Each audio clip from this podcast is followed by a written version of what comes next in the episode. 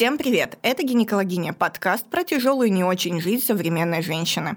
Мы смело отвечаем на вопросы, которые страшно задавать врачу, и рассказываем истории покруче, чем ваша лучшая подруга.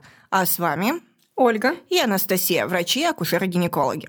В этом выпуске мы поговорим о ментальном здоровье, о том, насколько оно важно и как заболевания, связанные с ментальным спектром, могут влиять на повседневную жизнь, на планирование беременности, на контрацепцию и многое-многое другое. А поможет нам сегодня с этим разобраться такой сложной темой наш э, специальный гость, врач-психиатр Чеченадзе Лаура.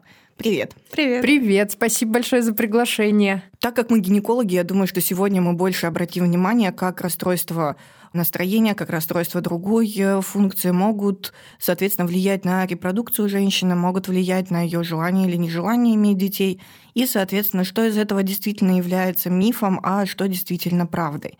Потому что хотя беременность обычно считается, что это все должно быть очень мило, бабочки, цветочки, и все должно быть замечательно и хорошо, однако исследования показывают, что до 20% женщин страдают, например, от расстройства настроения или тревожных расстройств во время беременности.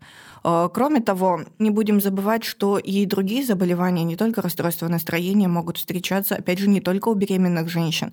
Но, в принципе, это такие же женщины, я не знаю, как и все, которым, может быть, нужна контрацепция на каком-то определенном этапе, кому, может быть, нужна беременность, нужно будет контроль в послеродовом периоде и так далее, и так далее, и так далее.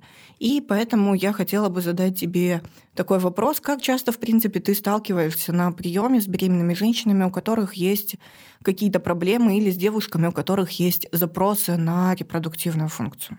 Это очень хороший вопрос. И вообще тема ментального здоровья, беременности, репродуктивного возраста, она, мягко говоря, очень актуальна.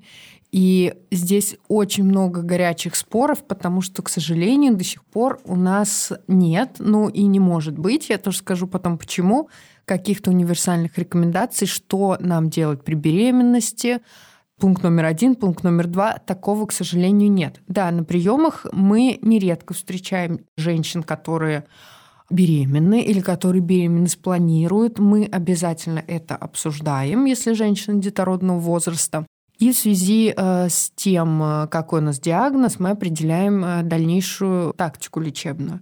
Ну, вообще, в целом, к сожалению, расстройство ментального спектра довольно распространенное. Сегодня депрессия – это одна из э, распространенных проблем, которые ведут к снижению трудоспособности. К сожалению, такая мировая тенденция. Поэтому мы с этим сталкиваемся. И женщины, молодые, беременные – это отдельная категория пациентов, к которым надо быть внимательнее и всегда это учитывать. Мне интересно, ты задаешь какие-то на приеме отдельные вопросы именно по тому, э, думает женщина о репродуктивной функции, что она думает, там, предохраняется она или нет и так далее. Угу.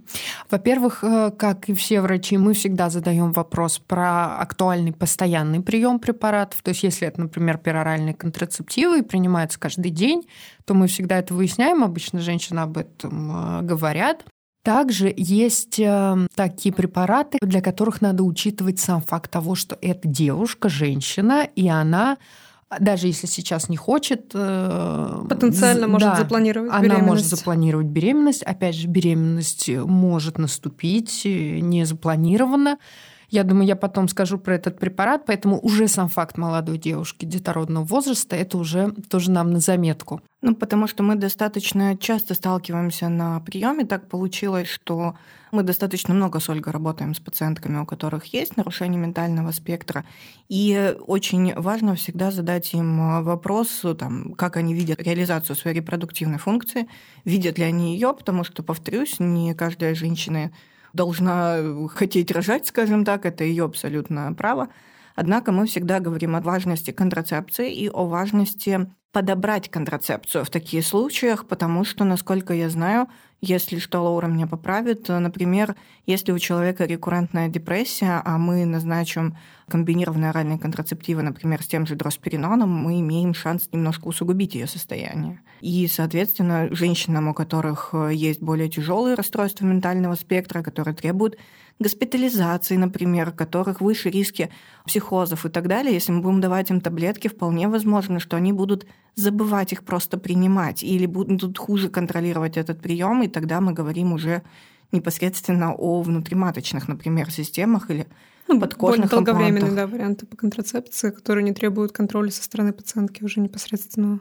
Действительно соглашусь. А, тут момент того, что депрессия и, например, тревога, ну, как самые частые синдромы, встречающиеся, это трудности с концентрацией внимания, это часто трудности с э, ритмом сна бодрствования, а мы знаем, что определенные препараты контрацепции, они требуют примерно в одно и то же время хотя бы прием. И мы обязательно всегда заходим в чекер лекарственных взаимодействий, потому что большинство препаратов, например, антидепрессанты, самые используемые, они не конфликтуют с э, контрацепцией пероральный. Но, как всегда, исключения есть. Например, стабилизаторы настроения, которые могут концентрацию перорального контрацептива менять. Это очень важно. Очень важно об этом женщине сказать. Ну, по возможности, конечно, подобрать препараты, которые не будут э, взаимодействовать никак. Ну вот, например, если мы говорим про взаимодействие с контрацепцией, да, тот же ламотриджин, который достаточно часто применяется для стабилизации настроения у пациентов с биполярным спектром, э, мы получаем, наоборот, снижение ламотриджина. И поэтому обычно я проговариваю с ними этот вопрос. Мне почему принципиально важно знать, зачем вы получаете ламотриджин. Потому что если вы его получаете по эпилепсии, например, то на фоне моих контрацептивов вы можете уйти просто в припадок, потому что он снижает концентрацию ламотриджина, снижают контрацептивы в два раза. И, соответственно, если это расстройство биполярного спектра, мы можем уйти в обострение, не захотев этого. И поэтому, соответственно, чтобы было обсуждение либо других методов контрацепции, либо вот тут очень важно дружить с психиатрами, а мы дружим с Лаурой как приличные, то, соответственно, это помогает э, быстро сориентироваться, например, в подборе дозировки. То есть, может, мы сейчас дадим контрацептивы, но увеличим дозу ламотриджина, если у женщины есть показания контрацептивам, которые, ну, не знаю, Нужна контрацепция. Нужна контрацепция, да, и нужно, например, там, ну, не знаю, чуть-чуть улучшить состояние акне, чуть-чуть где-то снизить андрогенный какой-то компонент. К сожалению, долгие методы контрацепции тут не могут играть, поэтому здесь мы уже идем, понятно, на какие-то более индивидуальные а условия. А будет ли необходимость, например, разводить по времени. Достаточно часто спрашивают, можно ли принимать, там, предложим контрацептив и сразу же принимать э, свой препарат, там, антидепрессант, что-то еще. Если по чекеру, там, например, нет взаимодействия, либо там средней степени. Или нужно посоветовать тогда пациенту развести по времени прием? Ну, тут опять же может быть такая история, что если мы будем разносить прием, мы снизим комплайнс в плане приема препаратов регулярного. Вообще, если взаимодействия нет, то они там ни, никак не будут конфликтовать и во время приема тоже. Да, вот про ламотриджин тоже в моей практике клинической а, был случай, когда девушка пришла с ламотриджином, но отмечала, что эффекта никакого нет, и мы выяснили, что она принимает препарат, который сильно снижает его концентрацию. И просто как человек, который сам принимал ламотриджин, я очень активно читала по этому поводу, чтобы понимать, что и чтобы это не снижало функцию контрацепции, потому что тут мы тоже можем попасть в очень неприятную ситуацию. Особенно достаточно часто э, пациентки говорят, я не планирую рожать, например, с таким заболеванием. Это звучит обычно именно так. Поэтому я хочу очень надежную контрацепцию. Более того, у меня есть пациентки, которые никаким образом не будут они принимать таблетки, они отказываются от любого метода контрацепции непосредственно уже во время каких-то обострений, например, в приступе гипомании, в приступе мании, их не остановишь, у них, наоборот, идет какая-то доминанта на планирование беременности. Я сначала думала, что это особенность одной у меня девушки такой, но оказалось, что это прям очень большая проблема, и, соответственно, мы тогда ставим внутриматочную систему. И с одной из девочек нам пришлось ее переустанавливать, потому что она удалила ее самостоятельно. И, соответственно, ставить ей имплант, я честно скажу, я очень побоялась, потому что я не была уверена, что она не поранит себя, если она будет его удалять, опять же, самостоятельно. Бывает, что приходят пациенты, которые говорят, мы планируем беременность, и в таком случае мы обычно обсуждаем, что да, не вопрос, но мне нужно, чтобы это была адекватная подготовка и чтобы это был допуск психиатра. И, как я понимаю, в некоторых случаях нам действительно нужно откорректировать терапию. У меня была ситуация, при которой ко мне пришла девушка с шизофренией. Она пришла для планирования беременности, у нее уже установлена внутриматочная система. Причем она ко мне пришла даже не на прием обсудить планирование, Она пришла просто удалить спираль, но я, но я не умею молча что-то делать, и я позадавала ей много вопросов. И я говорю, слушайте, ну, у меня нет проблем вытащить вам сейчас спираль. Для меня это 5 минут дел и ничего больше.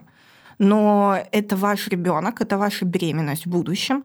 И для меня очень важно, и для вас должно быть, для вас, наверное, даже важнее, чем для меня, иметь понимание, что мы делаем с препаратами, можем ли мы эти препараты принимать сейчас, или нам нужно что-то поменять. Плюс еще некоторые препараты несут за собой повышение уровня пролактина, и это тоже влияет на репродуктивную функцию, это снижает возможность овуляции и так далее.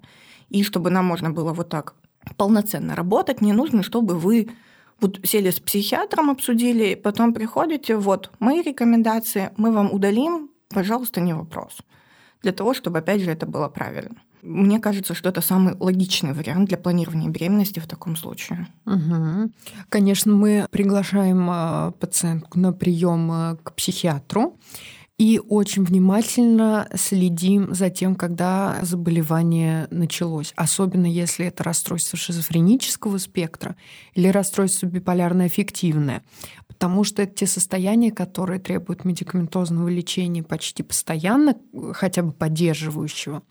Но в вопросах беременности мы смотрим на количество рецидивов, то есть на стойкость ремиссии, длительная, она стойкая. Если да, то есть э, гайдлайны, вот э, в том числе британские э, рекомендации говорят о том, что если есть возможность отменить препарат по состоянию, то мы предпочитаем психотерапию. Психотерапия эффективна и при расстройствах шизофренического спектра. Это, конечно, будет отличаться от терапии для там, тревожных расстройств или депрессивного состояния. Но, тем не менее, мы предпочитаем так. Если риск э, того, что будет рецидив на отмене э, препаратов, то мы препараты сохраняем, если они нас устраивают в плане ну, относительной безопасности, которую мы можем представить. Здесь мы просто отдаем предпочтение нейролептикам атипичным второго поколения. Они более безопасны, и мы смотрим, чтобы эти препараты не сильно влияли на вес, к сожалению, таких препаратов мало. И в основном нейролептики, которые используются как раз для, расстройств, для лечения расстройств шизофренического спектра, набор веса, увеличение пролактина – это одни из наиболее частых побочных эффектов. Поэтому мы подбираем терапию с этим учетом. Женщину мы обо всем предупреждаем. Опять же, это может быть модификация образа жизни. То есть, если есть риск набора веса, то мы стараемся, например, рекомендовать увеличить физические нагрузки, следить за питанием, исключить там курение, потому что такое тоже бывает, и это всегда в рекомендациях тоже прописано. Если говорить о лечении расстройств шизофренического спектра, например, у нас нет до сих пор единого мнения, вызывает ли нейролептики гестационный диабет. То есть вот четко, что да, есть риск, и он высокий. Исследования очень противоречивы, которые есть на сегодняшний день. Но, опять же, мы точно знаем, что это увеличение пролактина, риск увеличения массы тела. Вот эти побочные эффекты мы всегда учитываем. Ну и плюс э, ну, мы имеем возможность скрининга гестационного сахарного диабета, потому что это выполняется и при постановке на учет, и если нам это будет нужно, мы можем проводить Э, глюкозотолерантный тест гораздо раньше, чем в 24 недели. Если, повторюсь, у нас есть высокие риски, в данном случае, учитывая обычно, что есть еще сопутствующее ожирение, к сожалению, именно э, при приеме данных препаратов, по крайней мере, то, с чем мне приходилось сталкиваться, не всегда, но достаточно часто. И в таком случае нам, конечно, приходится в этом вопросе более тщательно работать. У нас поступал такой вопрос, можно ли планировать беременность при наличии психического расстройства, госпитализации и, как следствие, постоянной медикаментозной терапии. Мне кажется, что вот над таким выбором думают очень многие женщины, когда они говорят, я не знаю, мне предохраняться, не предохраняться. Но будем откровенны, ведь беременность не заканчивается, ну, беременность заканчивается родами, это факт, но потом у тебя остается ребенок, за которого ты обязан нести ответственность. И я тут сталкивалась с двумя историями, что, во-первых, часто боятся того, что данные патологии могут быть наследственными. И второе, чего боятся, это отсутствие контроля за ситуацией, то есть я не всегда контролирую себя, как я могу контролировать ребенка. Более того, бывают ситуации, когда пациентка говорит, я была, там у меня было несколько обострений, потом там У меня недавно была девочка с ремиссией в 15 лет. Ну, 15 лет чистой ремиссии. Она говорит, ну я помню вот этот момент, и я боюсь этого. Как ты обычно отвечаешь на этот вопрос? Это э, крайне актуальный э, вопрос сейчас. Я бы здесь хотела начать, наверное, сначала со страха генетики и наследственности. На сегодняшний день все ментальные расстройства мы все-таки подчиняем биопсихосоциальной концепции, что у нас есть биологические факторы, психологические и социальные. Естественно, одним из ведущих биологических факторов является наследственность. И тут э, в зависимости от того, какое расстройство переживает мать. То есть если это расстройство, например, генерализованное тревожное расстройство, как одно из самых распространенных, да, там будет э, риск э, что у ребенка будет несколько выше возможность тоже приобрести какое-то состояние тревожного спектра но тем не менее это будет э, генетически сильно ниже вероятность, чем, например, у биполярного аффективного расстройства, расстройств личности или расстройств шизофренического спектра. Если сказать очень э, грубо, то чем серьезнее заболевание ментальное, например, э, даже шизофрения, биполярное аффективное расстройство, тем выше, к сожалению, генетический вклад. Поэтому э, тут тоже никаких обманов быть не может. Э, мы все это обсуждаем очень откровенно, подробно. Опять же, готовность к беременности. Здесь очень большой вопрос психотерапевтический. И когда мы говорим например, о тревожных расстройствах или депрессивных, мы подразумеваем, что человек всегда сохраняет критическое настроение по поводу своего состояния, он может отслеживать свое ухудшение, оно, как правило, прям резко и внезапно не наступает, какие-то внешние факторы есть. И когда человек знает, что он длительно в терапии, э, и медикаментозной, и психотерапии, это длительная стойкая ремиссия, конечно, мы ни в коем случае отговаривать э, не будем, мы отговаривать не будем в принципе. Просто будем а, обращать внимание на готовность к беременности, к родам, и к послеродовому периоду. Если у нас ремиссия нестойкая или мы только в начале лечения, конечно, а, мы рассказываем а, и о наследственности, о приеме препаратов, в принципе, о плане лечения. И здесь, как правило, Девушки сами хотят подготовиться. То есть нет такого, что приходит пациентка, мы устанавливаем э, диагноз ментального расстройства, и она говорит, так, мы вот это начнем э, лечить, и я еще сразу начну планировать беременность. План конечно, такой. да, конечно, как правило, женщины сами хотят быть э, максимально готовыми к беременности, поэтому в этом смысле мы соглашение находим очень быстро.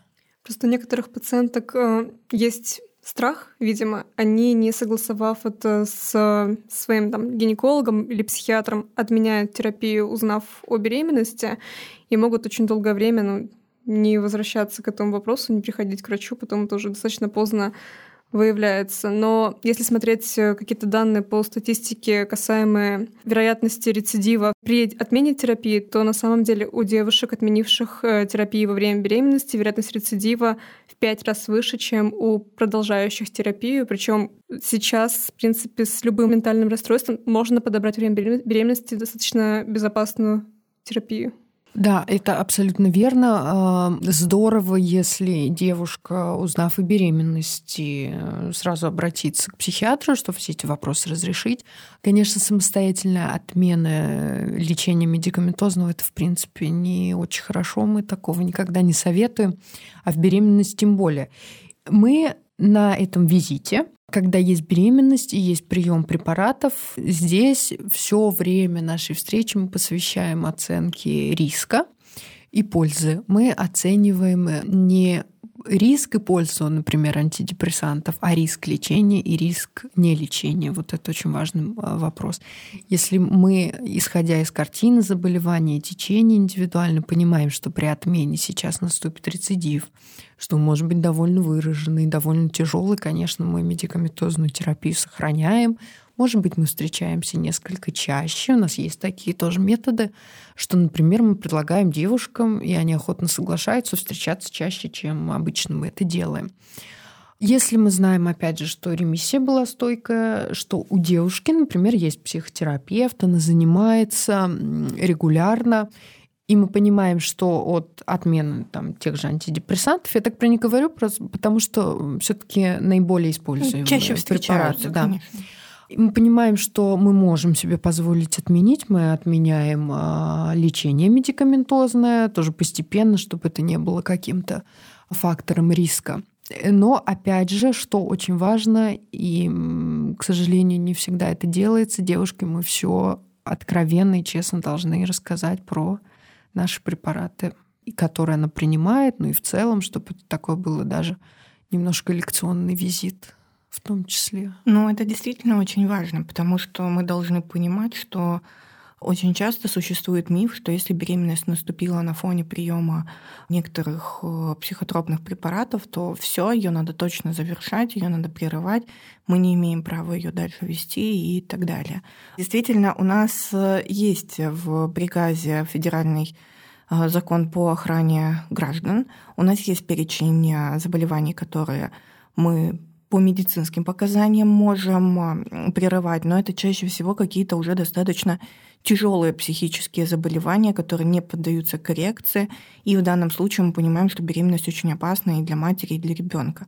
Но когда, грубо говоря, женщина приходит на антидепрессантах, ей говорят, там, не знаю, ну, урода ты родишь, что очень жаль, надо срочно все это прервать, то мне кажется, что это тоже очень такая стрессовая ситуация, и поэтому очень часто ну, по крайней мере, мне что девчонки говорили, что не очень хочется об этом говорить и сталкиваться со стигматизацией, в том числе и со стороны медицинского персонала, что к тебе будут относиться как, ну, как мне как сказали, как к психованной. Если, например, пара планирует беременность, но расстройство ментального спектра не у девушки, а у молодого человека, у будущего папы, будут какие-то нюансы, которые нужно учесть при планировании. Здоровье мужское, ментальное тоже очень важно. Но для мужчин, конечно, все у нас в психиатрии полегче. И статистика, в том числе самых распространенных ментальных расстройств, говорит э, не статистика, а в целом женщинами болеют чаще, к сожалению, и там в два-три раза многими. А если на этапе планирования мужчина, например, э, принимает терапию антидепрессантами, тоже как самые частые, какие здесь могут быть проблемы? Антидепрессанты почти все современные способны снижать э, либидо, способны приводить к нарушениям эякуляции, анаргазмии. То есть тут может возникнуть проблема, так скажем, чисто техническая в том плане, что да, это может быть не частые половые контакты, соответственно, более длительное планирование или зачатие. А в остальном э, такие же рекомендации, как в целом для мужчин, которые не планируют беременность. Вот. Но наследственность тоже, к сожалению, тут э, как один из биологических факторов. Меня еще вопрос. Мы говорим про беременность, и мы говорим про контрацепцию, но у нас еще есть очень коварный послеродовый период. Потому что мне кажется, что именно в послеродовом периоде мы встречаемся с самым большим количеством обострений. Ну, как наиболее частая ситуация – это ухудшение депрессивных э, состояний, тревожных состояний, потому что и так где-то адаптация была несколько нарушена к стрессовым ситуациям, а тут это прям очень большой стресс, это недосып и так далее. И опять же, это контроль приема препаратов, это контроль психотерапии, потому что мы часто сталкиваемся с тем, что женщина после родов уходит полностью в материнство и немножко забывает о том, что ей нужно посещать психотерапевта, даже заниматься онлайн, это достаточно может быть тяжело и в плане физическом, и в плане материальном в том числе, потому что мы не будем забывать в том числе и о экономических особенностях послеродового периода. И, к сожалению, что психотерапии практически не бывает бесплатной, а да, мы это тоже все учитываем. Действительно, послеродовый период — это то состояние, в котором мы можем довольно часто видеть рецидивы э, ментальных расстройств или дебюты, например, после родовая депрессия, который, ну, к счастью, довольно чаще говорится, чем в целом о ментальном состоянии беременности.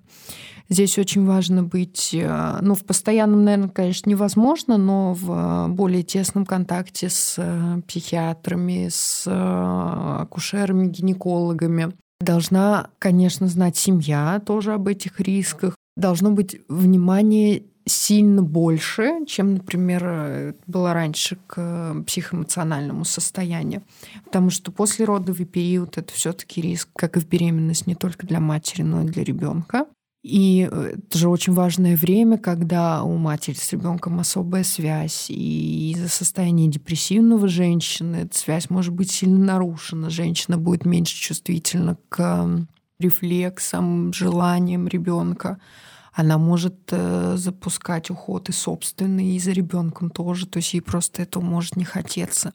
Если мы понимаем, что это полноценный депрессивный эпизод, то здесь точно так же мы назначаем лечение, если без него не обойтись потому что все-таки легкая и умеренная такая средняя депрессия, они позволяют нам выбирать психотерапию, но здесь тоже мы взвешиваем ее возможность, опять же.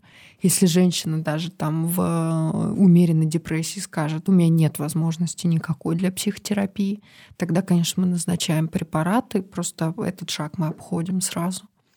Ну, важно, наверное, сказать, что есть препараты, которые мы можем назначать, которые не будут влиять, например, на грудное вскармливание, потому что это тоже очень большой триггер – даже у абсолютно, скажем так, стабильных девушек, когда не получается кормить грудью, мы почему-то должны от этого отказываться.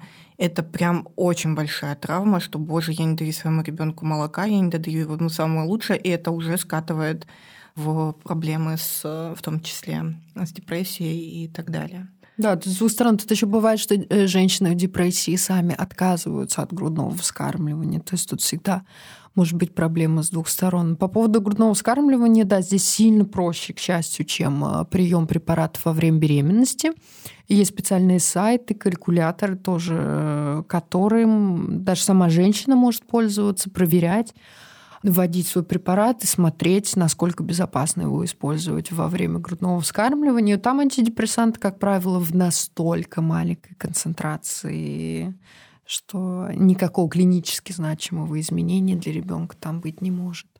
Ну вот тут тоже, мне кажется, очень важно еще обсудить вопрос, причем не только про беременных женщин, не только в послеродовом периоде, это страх пойти к специалисту, а, потому что, ну, будем откровенны, некоторые расстройства в первую очередь и должен заметить врач э, смежной специальности, то есть э, у нас есть определенные маркеры, ну, по которым можно примерно прикинуть, что тут мы увидим очень интересные цифры на шкале депрессии, тревоги и так далее. И когда мы видим, что там, не знаю, у меня все болит, ничего не помогает, голова болит, спина болит, таз болит, нога болит, тут колет, то Или уже... посещение нескольких, там, ну, многих, многих специалистов врачей. за какой-то короткий промежуток да. времени, да. Это не говорит о том, что у женщины это не болит, но это очень часто связано либо боль ухудшает депрессивный эпизод, либо депрессивный эпизод провоцирует боль, и то, и другое есть, и выяснять, что первое, что второе. Неважно, но психиатры тут нам, к счастью, очень сильно помогают. Мне кажется, очень важно поделиться кейсом, э, который у нас был с Лаурой. Это девушка с вульводинией, достаточно выраженной вульводинией, и, соответственно, мы, наверное, около полугода подбирали ей терапию, чтобы она действительно хорошо работала. Это был и уход за вульвой, и уже, что мы там только с ней не причиняли добро и наводили справедливость, но в итоге у нас получилась очень хорошая история, когда от 9 баллов по боли, когда я проверяла, мы ушли к двум и к трем. Это действительно очень классный результат за такое короткое количество времени, и поэтому тут это очень важно. А, так к чему был вопрос?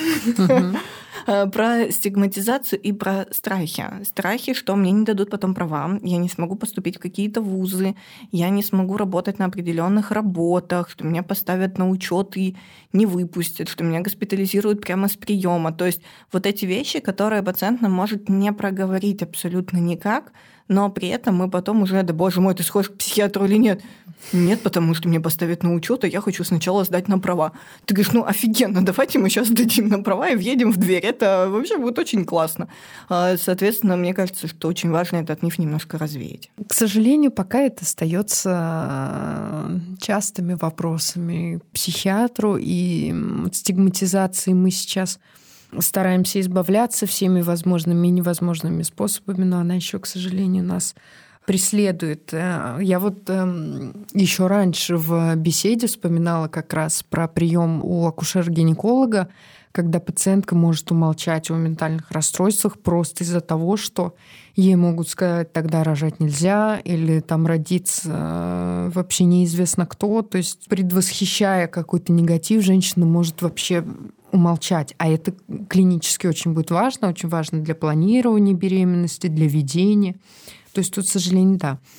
Что касается, например, моих консультаций, я работаю в частной клинике, и там не то, что мы никому информацию э, не предоставляем, мы ее не имеем права предоставлять.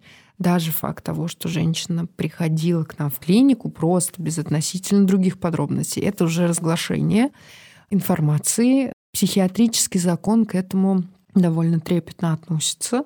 Поэтому никуда информация не уходит, никаких учетов, а, ничего.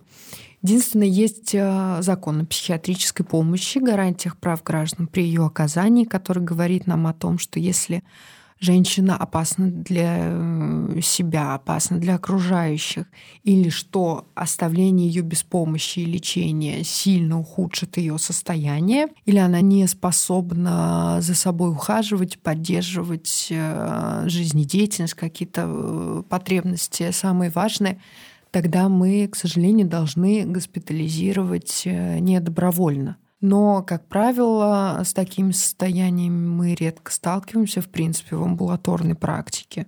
Но здесь так должны поступить не только психиатры, но все врачи, поэтому тут какой-то нашей особенности, наверное, нет. Вот тут очень хороший вопрос. Это причем мне задавали такой вопрос неоднократно. А как врач не психиатр может вообще определить, что что-то не так, и к психиатру уже надо? Действительно, какие у нас могут быть звоночки, которые говорят о том, что мы уже должны сказать, дорогая женщина, Э, собирайте чемоданчик, вам надо к психиатру. Ну, о чем мы так обычно не говорим, но тем не менее. И, соответственно, можно ли самому у себя что-то заподозрить, что что-то идет не так, и что уже пора дойти до доктора. Ну, у вас очень хорошо получается всегда обращать... Нет, обращать внимание на... Обращать внимание на э, начинающиеся какие-то ментальные расстройства и психоэмоциональные проблемы. Самое частое, что мы можем э, видеть, и могут видеть врачи соматических специальностей, это настроение и тревога. Это то, что часто выдает женщина подавлена. Женщина может, например, во время приема не поддерживать э, зрительный контакт так часто, как это происходит обычно, быть менее разговорчивой, может измениться ее внешний вид, она стала менее ухоженной, обратить внимание на аппетит. То есть аппетит может снижаться в депрессии, могут быть, наоборот, какие-то психогенные переедания. Чрезмерная тревога, связанная с, например, родами, с беременностью. То есть это очень много уточняющих вопросов, даже таких, которые уже там много раз обсуждены. Желудочно-кишечный тракт очень отзывается на состояние тревожно-депрессивное. Это часто какие-то жалобы, связанные с тошнотой, нарушением стула. То есть, казалось бы, это вопрос чисто соматический, но они могут быть некоторыми красными флагами. И действительно есть небольшие скрининги, очень быстрые, буквально там 7-10 а, вопросов, и если уровень там, тревоги, депрессии по ним довольно высокий, это может дать гинеколог на приеме, мало времени занимает. И спасибо, что вы ими пользуетесь, и девушки приходят с этими опросниками. Это, конечно, чудесно, что вы так внимательны. Вот это такие инструменты, которые помогают э, нам у себя заметить несколько сложнее, потому что может быть потому такое, что не ставишь галочки на три, такой, ну, ноль. Не ставишь, обесцениваешь, и это нередко. Дети в Африке, им еще хуже, и все что угодно. Обстановка в мире страшная. Тут я со своей какой-то тревогой и сниженным настроением. Может обращать внимание семья, потому что в быту женщина может поменяться сильно в привычных интересах. Ну и часто самостоятельно женщины замечают.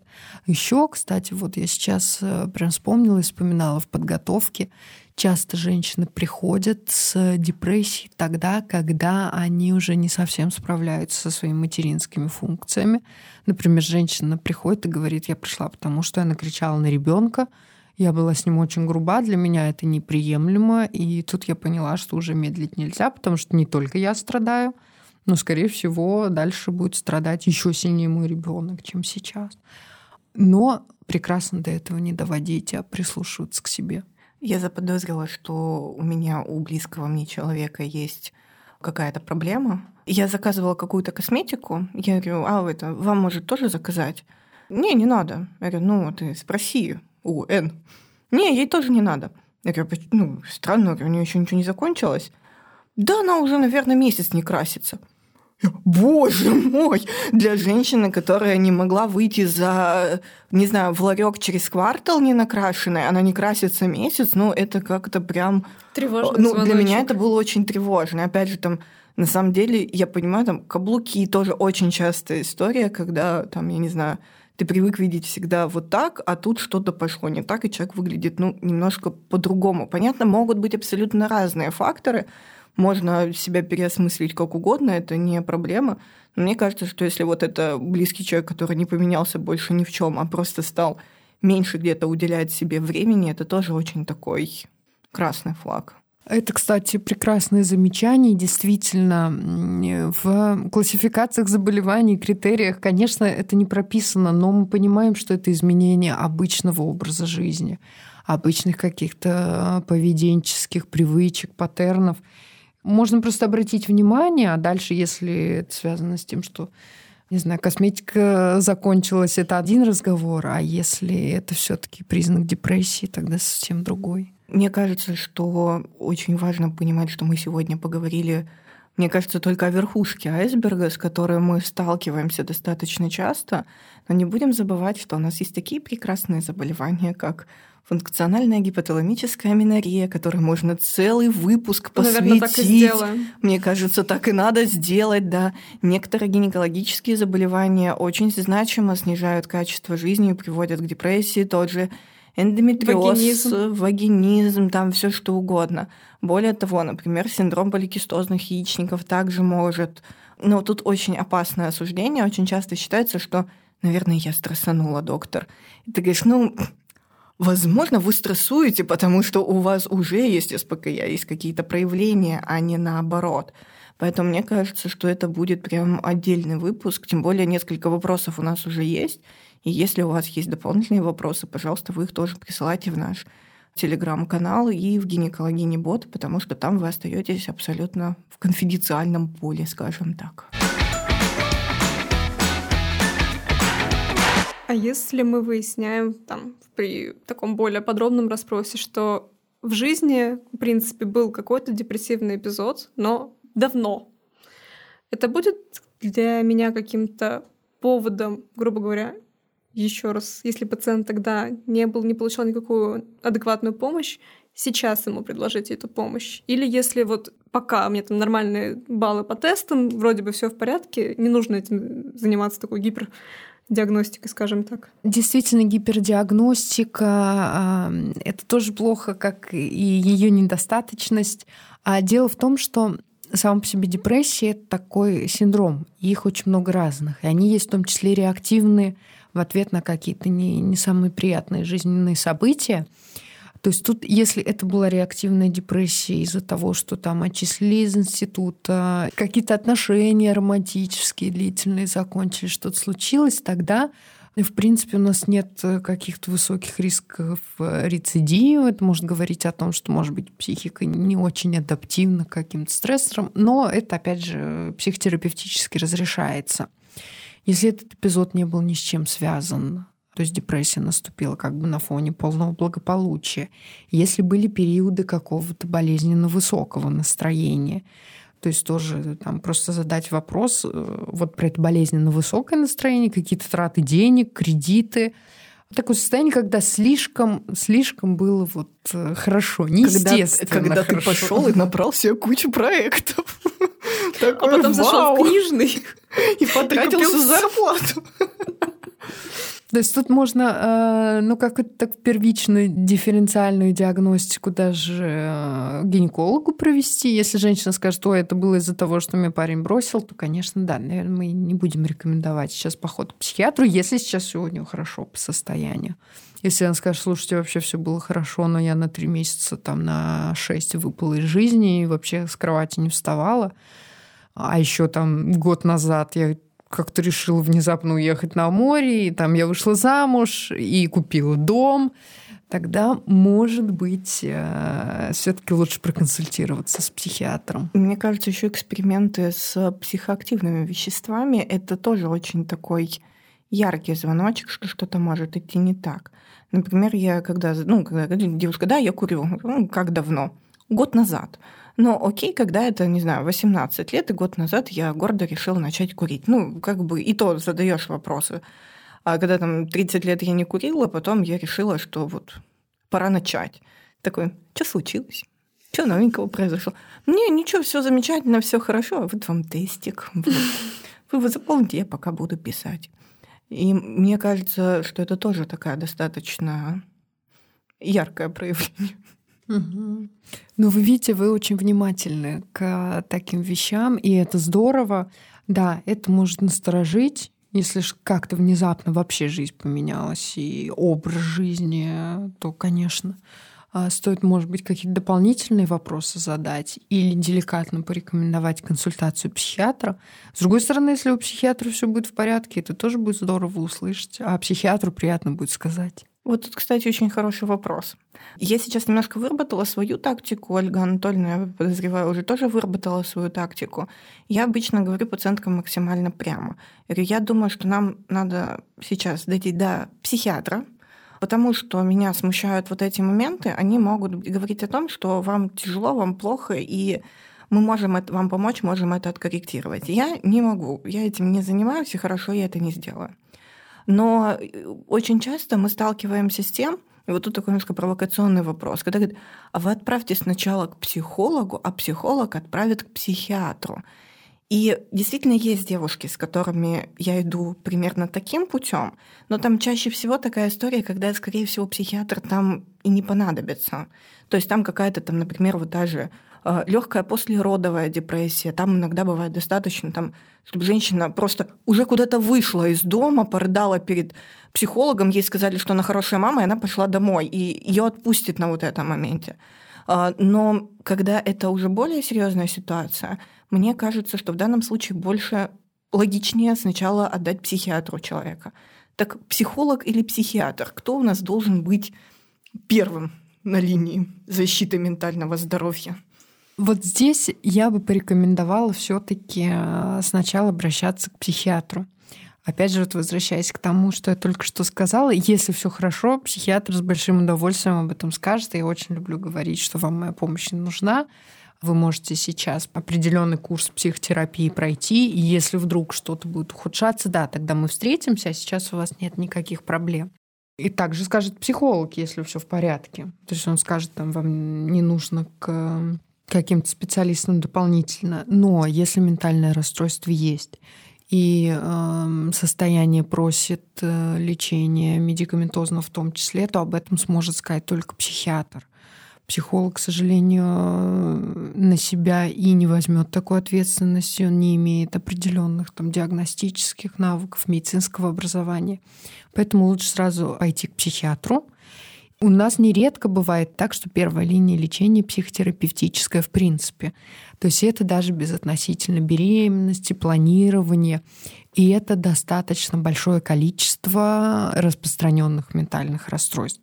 Например, э, тоже генерализованное тревожное расстройство. Если определенный поведенческий паттерн, определенный образ мышления — который нужно заменить на, скажем так, хороший. Ну, перестроить его вместо того, чтобы он вызывал тревогу, человек просто комфортно мыслил, не, не боялся каких-то вещей. А вот антидепрессанты здесь, например, идут линией номер два при невозможности терапии или при ее неэффективности. А все то же самое касается расстройств личности, когда мы используем медикаменты только для сглаживания каких-то проявлений, а основа — это психотерапия. То есть в этом смысле психотерапии, к сожалению, уделяется не не такое большое внимание, как хотелось бы. И сегодня методов с доказанной эффективностью довольно много. И есть методы, которые специально созданы для определенных состояний. То есть у нас большой очень потенциал и возможности. И психиатр обязательно подробно об этом расскажет, сориентирует и даже адресно отправит. Поэтому лучше к психиатру сначала, действительно. А в каких ситуациях получается так, что мы сначала выбираем именно медикаменты, а потом психотерапию? Или бывает ли вообще ситуация, что мы, в принципе, отказываемся от э, психотерапии? Ну вот на сегодняшний день из-за того, что у нас все-таки в психиатрической практике нет ни одного препарата, который был бы разрешен для приема во время беременности, на что мы обращаем внимание. Я буду ориентироваться, например, на депрессию как э, одно из часто диагностируемых состояний. Мы смотрим, какие ухудшения могут быть из-за депрессии, и смотрим, что, например, нам плохого могут дать э, антидепрессанты. Депрессия может провоцировать э, рождение раньше сроков, несколько нарушенную адаптацию у ребенка, то есть какую-то раздражительность, может быть, ажитацию, плаксивость, там, тревогу, сниженная масса тела э, новорожденного. Антидепрессанты могут увеличивать, например, риск кровотечения во время родов, из-за приема антидепрессанта чаще ребенку необходимо наблюдение в отделениях интенсивной терапии, там реанимационных несколько дней, там непродолжительное время. Некоторые препараты, которые для депрессии используются, там же есть и серьезнее, там бензодиазепины, они, например, могут у ребенка провоцировать э, синдром вялого ребенка. Это называется, по-моему, флоппи бэби. Мы оцениваем все эти риски, Тут мы ограничены в чем? Не все антидепрессанты, не все группы хорошо изучены. То есть лучше всего мы знаем о селективных ингибиторах обратного захвата серотонина. На самом деле довольно безопасны они, если мы говорим. Исследований не проводятся, тоже важно об этом сказать, на беременных женщинах. Это негуманно, это неверно. И те исследования, которым можно было бы доверять, которые были бы правильно и корректно выполнены, тоже невозможно. Поэтому какие у нас э, варианты? Мы берем, э, например, женщин, которые родили живых детей там, с 95 по 2017 год. Берем, например, регистр э, рецептурных препаратов, которые отпускались. Смотрим там страховые случаи болезней диагностированных, но мы никогда не узнаем, а принимала ли девушка тот препарат, который ей выписали в тех дозах, то есть она могла получить рецепт, но прекратить прием сама. То есть тут вот в этом смысле с исследованиями очень сложно. То есть это, э, безусловно, оценка рисков и лечения, и рисков не лечения. Я бы даже вот так говорила. Не рисков и пользы, потому что польза все таки от приема антидепрессантов как-то не, не зафиксировано, что они нам дадут что-то сверх. Ну вот, кстати, я вспомнила, мне Артем Литвиненко рассказывал историю, как э, у них э, был малыш, который не шевелился вообще внутриутробно. Ну, вот он не шевелится. Он говорит, я достал всех, кого только мог, там вплоть до Американской ассоциации акушеров-гинекологов. Они говорят, мы проверили на все. Ну, а потом им сказали, проверьте маму на депрессию. А у мамы там оказалось очень интересно. И когда дали антидепрессанты, ребенок начал внутриутробно шевелиться. Ну, то есть э, просто в этот момент ему я ничего не хочу, жизнь тлен. Потому что все равно это нарушение определенных нейромедиаторов. Если мы говорим про антидепрессанты, по сути, это препараты, которые немножечко эти нейромедиаторы чинят, если можно так сказать, в некоторых вопросах. И поэтому, конечно, иногда для нас это принципиально важно, чтобы женщина получала помощь, в том числе и во время беременности. Мне кажется, что можно бесконечно а, смотреть на огонь, воду и разговаривать с Лаурой, но тем не менее, я думаю, что сегодня мы обсудили достаточно много важных вопросов. Спасибо большое вам за приглашение. Я всегда очень рад вас видеть, и э, мне очень приятно, что вы так внимательны к женщинам, вы так внимательны к ментальному здоровью. Я всегда с э, безопасностью девушкам рекомендую вашу помощь, если им это необходимо. На самом деле у меня еще подготовлено очень много всего интересного, про, особенно про препараты, потому что есть такие, которые прям сильно агрессивно, например, настроены на репродуктивную систему женскую. Поэтому, если вы меня пригласите еще раз, Я буду счастлива прийти и рассказать, что осталось еще не освещено. Спасибо большое. Вот так надо выпрашивать. Если вы поставите 150 лайков, они меня позовут. Лаура, большое спасибо, что пришла. И я думаю, мы обязательно позовем, потому что у нас накопилось очень большое количество вопросов, которые мы, к сожалению, не сможем обсудить в этом сегодняшнем часовом выпуске. Поэтому мы обязательно пригласим Лауру в следующий раз. И если у вас будут еще дополнительные какие-то темы, может быть, мы, которые вообще не затронули, пожалуйста, напишите нам в Telegram-бот, чтобы мы Лауре попросили обсудить эту тему обязательно. Мы надеемся, что выпуск получился для вас интересным и полезным. Слушайте подкаст «Гинекологини» на тех площадках, где вы обычно слушаете подкасты. Ставьте нам звездочки, лайки, пишите комментарии, оставляйте отзывы и пишите предложения на наш гинекологини-бот в Телеграме. Ссылку оставим в описании, как и обычно. С вами были мы, Анастасия и Ольга, постоянные ведущие этого подкаста. Встретимся с вами через две недели. Пока-пока.